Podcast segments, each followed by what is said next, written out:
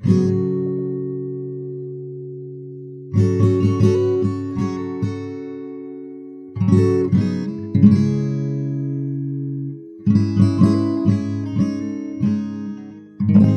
Soviet Union was founded by the victors of the Russian Civil War, which lasted from 1917 until 1922, and which led to somewhere in the neighborhood of a few 100,000 to as many as several million deaths, many of those being civilian deaths, as part of twin terror campaigns, often referred to as the White Terror and the Red Terror, for atrocities committed by the dominant Russian army, the White Guard, and the Communist Bolshevik army, respectively. However many deaths there were, and whomever perpetrated those killings, the Russian economy was demolished by this civil war, and this infrastructural devastation was amplified by a severe drought, followed by a famine, which happened alongside a typhus pandemic that itself killed millions of people in 1920 alone.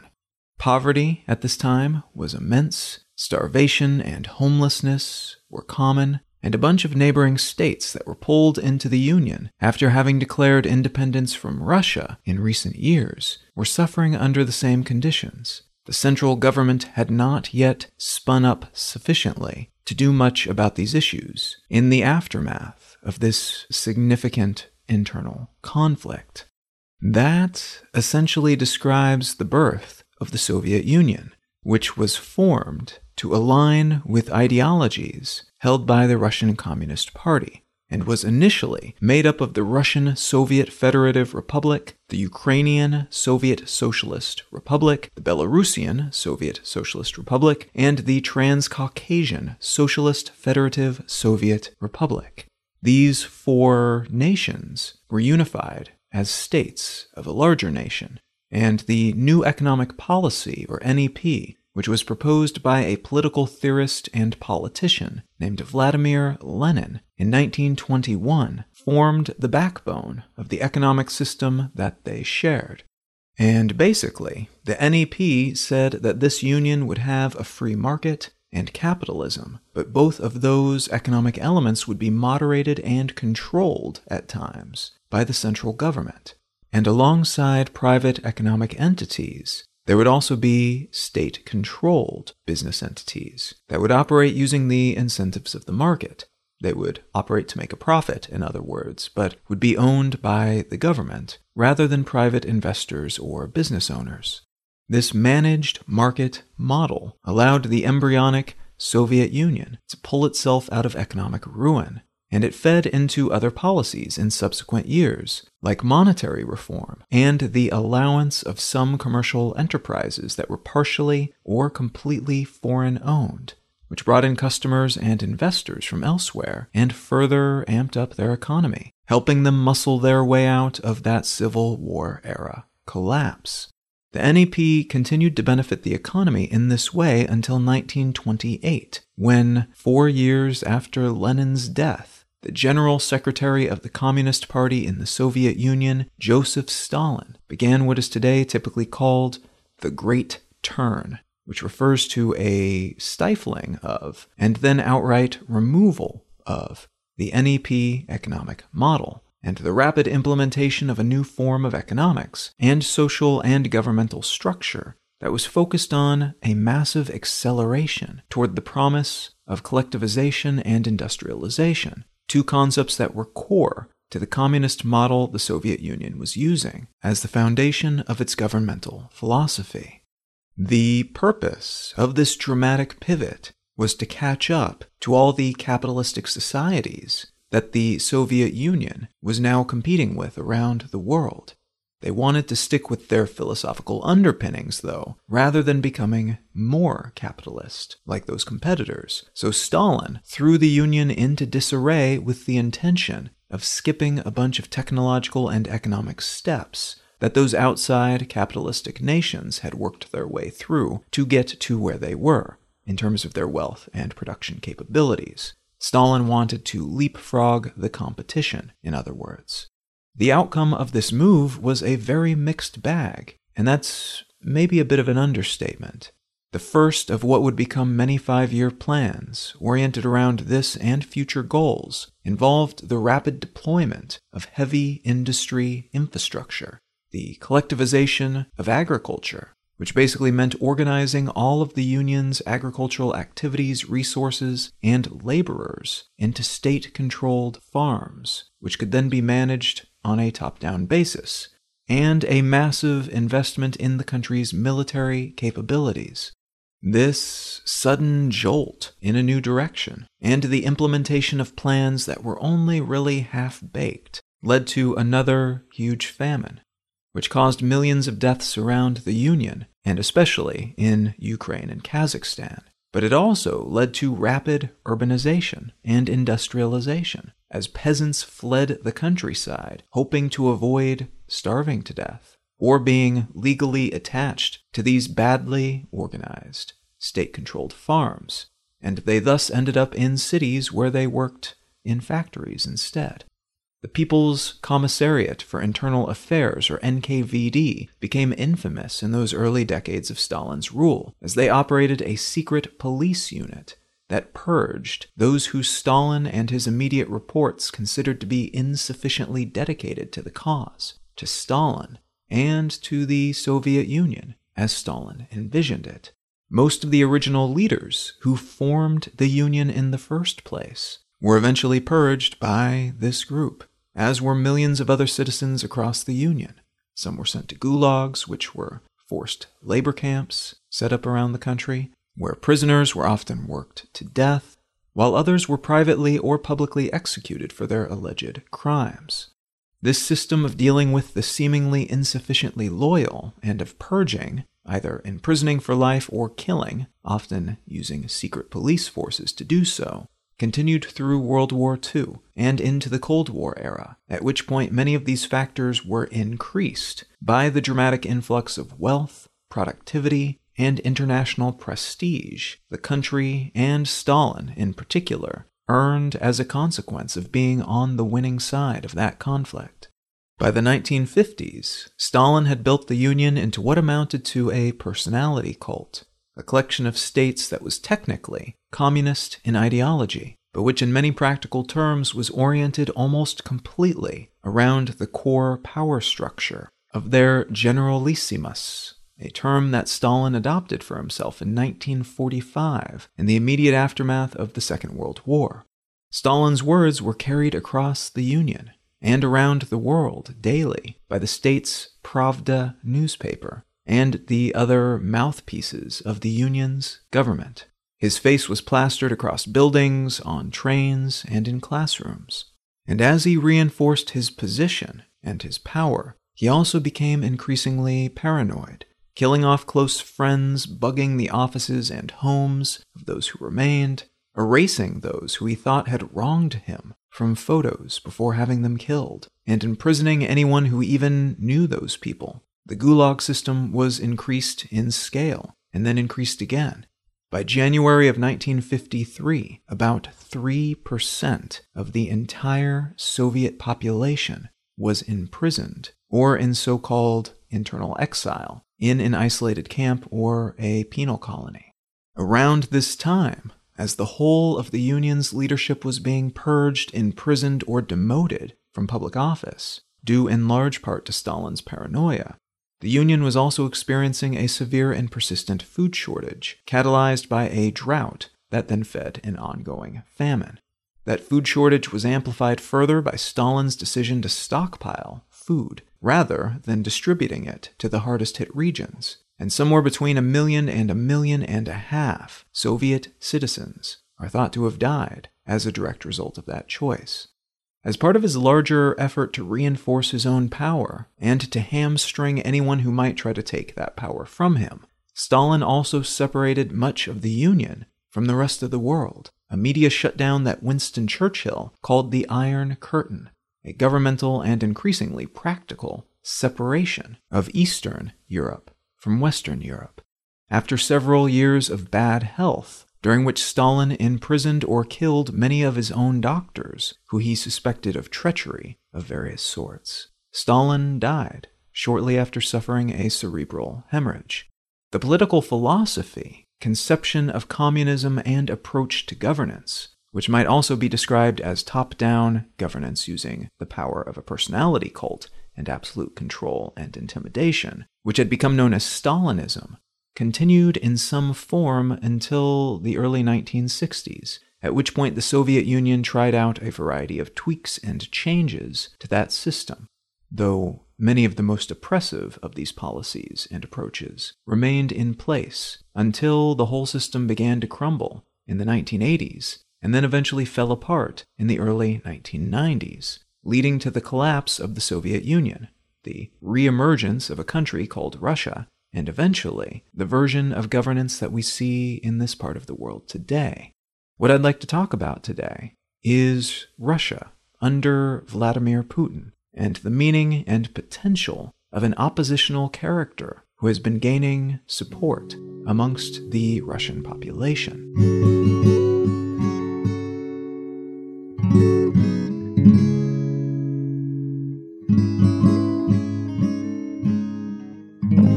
You're listening to Let's Know Things. I'm Colin Wright. The article I'd like to start with today comes from The New Yorker, and it's entitled, Navalny's Long-Running Battle with Putin Enters a New Phase. Vladimir Putin is, as of the day I'm recording this in early 2021, the president of Russia, and he's held both the presidency and the prime ministership of the country since 1999, when the previous president Boris Yeltsin left office, leaving Putin as the acting president. He was then elected to that role on a longer-term basis about 4 months later. Part of Putin's staying power in this role is undoubtedly attributable to his economic success during the early years of his political ascension. Under his leadership, wages ballooned. The country's GDP increased by over 70%, and both poverty and unemployment were cut in half. This economic success story wasn't really a Putin-catalyzed miracle. It was largely the consequence of a global commodities boom that led to a dramatic increase in oil prices during that period. And oil and gas make up most of Russia's exports. So they, and most other countries that had well-developed fossil fuel-based economies, did pretty well during this handful of years in the early 2000s. Now that said, Putin's government also made some smart choices as they phased out the remaining communist-era systems that were standing in the way of foreign investment. They also implemented new fiscal policies that helped pull the country out of a depression that had been haunting their economy since the late 1980s. So there was a lot of luck involved, but also some skilled politicking and governance. Before his political ascendance, Putin was a law student who, after graduating, worked as a foreign intelligence officer for the KGB, the country's secret police force, and he did that for 16 years. He resigned from the service in 1991 to enter politics, ended up in Yeltsin's administration in 1996, and he remained in the administration until Yeltsin's aforementioned withdrawal from office. Alexei Navalny is also Russian and is only 44 years old to Putin's 68. Navalny is the leader of the Russia of the Future Party, an opposition party that was originally known as the People's Alliance and also the Progress Party, but which, under all names, has positioned itself against Putin's United Russia Party. And it's done that since 2012, under its original founder, and then beginning in mid-2018, it was under the leadership of Navalny. Russia of the Future, among other things, is focused on anti-corruption, the decentralization of power in Russia, and a revitalization of the rule of law within the country. The main criticism leveled by this party against the currently ruling cadre is that a very small number of wealthy and politically influential people, often referred to as oligarchs, run essentially everything.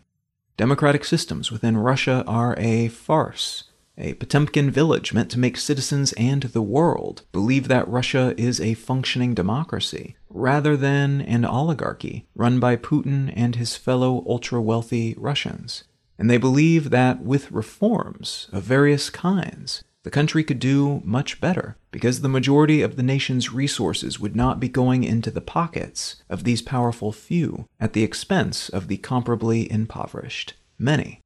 Russia of the Future is not formally recognized by the country's Ministry of Justice, which is a requirement if they're ever going to be official in the eyes of the government. And Navalny, in his role as the leader of this party, but also in his other roles, is not particularly well regarded by the government either. Among his other roles, Navalny is a politician. He's run for office a few times, and he took second place in the Moscow mayoral election in 2013, which is significant in a country that is known to stack the deck when it comes to such elections. He also tried to run for president in 2016, but he was prevented from doing so by the government because, according to them, he had a criminal conviction on his record. That conviction having been earned in 2013 when Navalny was charged with embezzlement, though an outside analysis of this conviction indicates that it was likely a politically motivated smear campaign,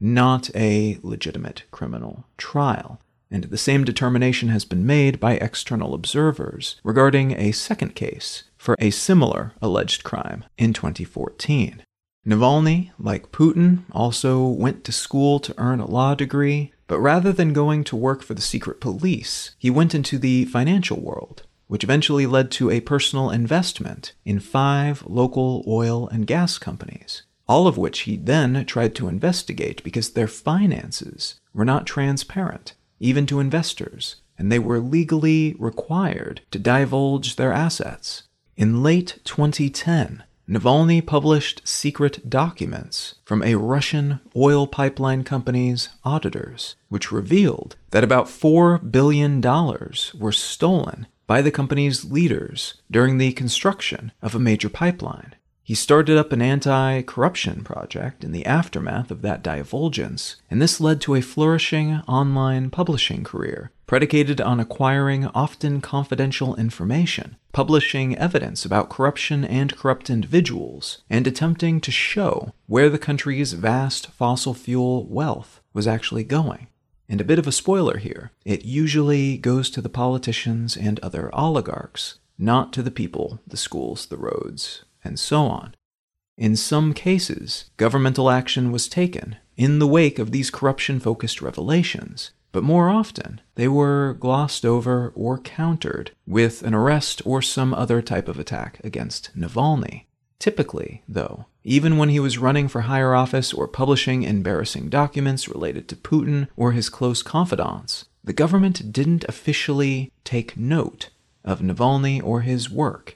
They would refer to the issues in a roundabout way or vaguely gesture at what they would call a small group of angry and confused people, rather than identifying him or his unofficial political party by name or justifying their accusations by addressing them directly. This changed in 2020. In August of 2020, Navalny was on a flight to Moscow when he became violently sick, resulting in an emergency landing, him going into a coma, and an extraction from where the plane landed in Russia to a hospital in Berlin, where doctors confirmed the suspicion that he had been poisoned by a nerve agent from a family of such substances called Novichok, a type of chemical weapon that was originally developed in the Soviet Union, and which has proven to be a favorite of Russian forces over the years, including its use in a highly publicized attack on a Russian double agent in Amesbury in the United Kingdom back in 2018.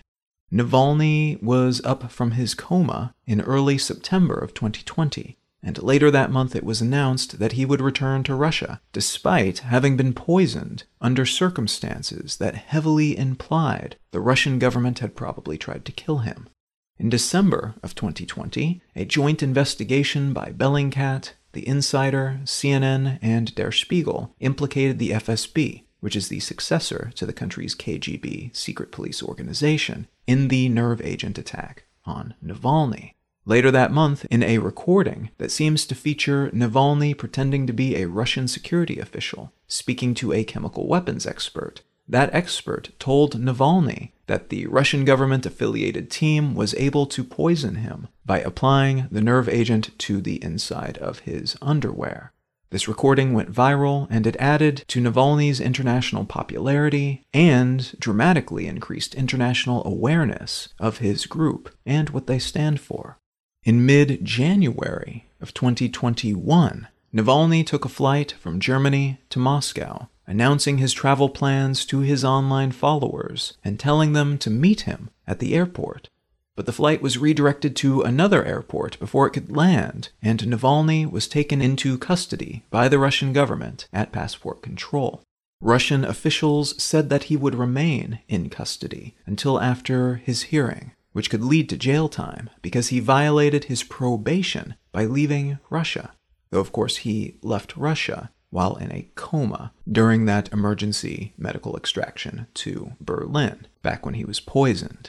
The next day, Navalny was ordered to be detained until mid-February because of that parole violation, and it was declared that he would have another hearing at the end of January to determine whether he should be put in jail instead of merely detained temporarily. In a short video, recorded and published before he was detained and prevented from accessing the internet, Navalny called on his supporters to take to the streets to protest corruption and lawlessness in Russia.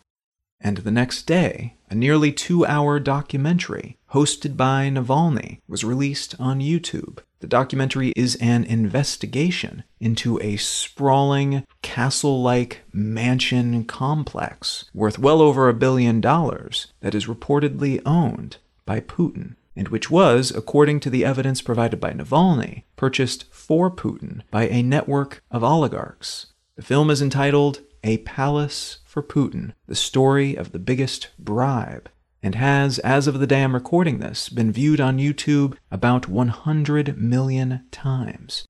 The new phase, referenced in the title of that New Yorker piece then, is this escalatory moment in which opponents who never came into direct contact with each other, one of whom never even spoke the other's name in public, are more directly attacking each other. Putin, through the tools of state, including state-sanctioned assassination, by all indications, and Navalny, through the tools of populism and protest, utilizing primarily online tools to make himself an influencer of sorts, attracting an ever-growing fan base for his message about Russia and the corruption of the current Russian power structure, putting himself even more in harm's way as a consequence, but seeming to gain more influence every time he defies that power structure publicly. This is a story that will continue to evolve, and I'm recording this a few days before that next trial, so there's a good chance that we'll either see Navalny locked away for the foreseeable future, or we will see some kind of slap-on-the-wrist punishment intended to avoid making Navalny into a martyr for the cause. There are several confounding factors to either decision, though, most prominent among them at the moment the success of the first round of protests that followed Navalny's initial lockup upon his return to Russia. These protests began on January 23rd and led to some truly remarkable images and videos. Tens of thousands of people hit the streets in the middle of the cold Russian winter, in some cases facing temperatures as low as negative 50 degrees Celsius, to carry signs, shout anti-corruption, and release Navalny-themed slogans, and to face off against the police, who were pelted by endless snowballs, pushed and shoved by the crowds, and who then beat up and attacked protesters in return. The footage from some of these protests is really something to watch. Now, this doesn't mean the protests will lead to positive outcomes for Navalny. This is not the first time Putin's administration has faced these kinds of protests. And so far, at least, protests that broke out after purported electoral fraud in late 2011 were larger in scale than this new batch, though this new wave of protests has only just started, with another round planned for the weekend after Navalny's next hearing. So a lot could happen in the very near future, and may have already happened by the time you hear this. It's also notable that Navalny's videos regularly attract tens of millions of views, often overshadowing Russia's official TV station in terms of audience, So even with worries of making a martyr out of him, Putin could do the math and decide that Navalny is better off either dead or imprisoned long enough for everyone to forget who he is. Still a gamble, if history is any guide, but an approach that has worked more than once for Russian leaders, including Putin himself. International reception, from the democratic world at least, has been largely favorable toward Navalny, though there are concerns in some circles that if he's able to make Putin look too bad in the eyes of the average Russian, Putin may lash out and do something dramatic and brazen in order to reclaim public support and polish up his image, as was the case in early 2014 when unmarked Russian soldiers began their attack on the Ukrainian Crimean Peninsula, an asymmetric military move that would eventually lead to the quote-unquote annexation of that strategically important region by Russia.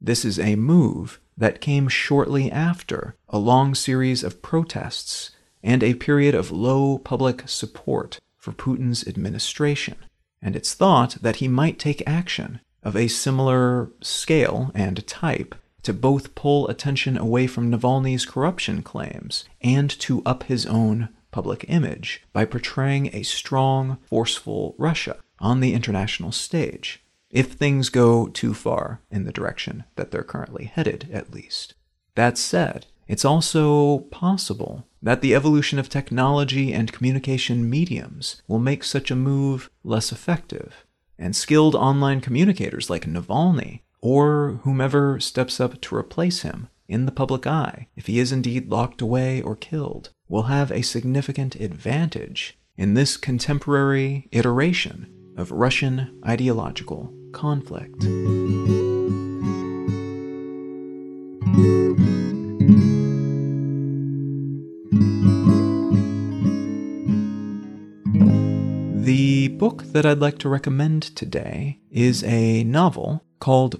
Borne, B-O-R-N-E, by Jeff Vandermeer. Borne is a fairly bizarre science fiction story set in an undefined near-future city that is locked into a state of what would seem to be kind of a recently post-collapse hellscape in an urban center that orients around a collection of developments within the bioengineering space, and it orients in particular around a scavenger, her relationships, and one relationship in particular, with a piece of bioengineering, a creature that she discovers while out scavenging. And a lot of the story is about the development of that relationship with this bioengineered creature, but the world in which they exist, the shape of it, the entities that are in conflict within that space, including a giant levitating bear, were to me the most interesting components of this story. So if you're looking for a fun read that is somewhat fantastical in the type of world that it portrays, but also interesting because of the characters and the bizarre circumstances in which those characters find themselves, consider picking up a copy of Borne by Jeff Vandermeer.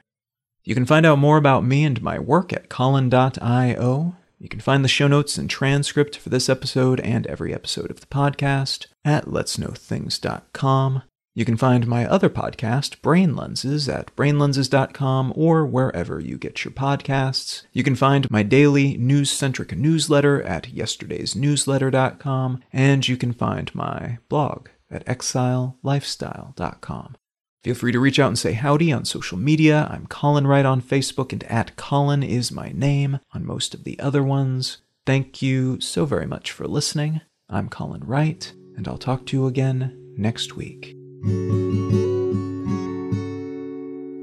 you.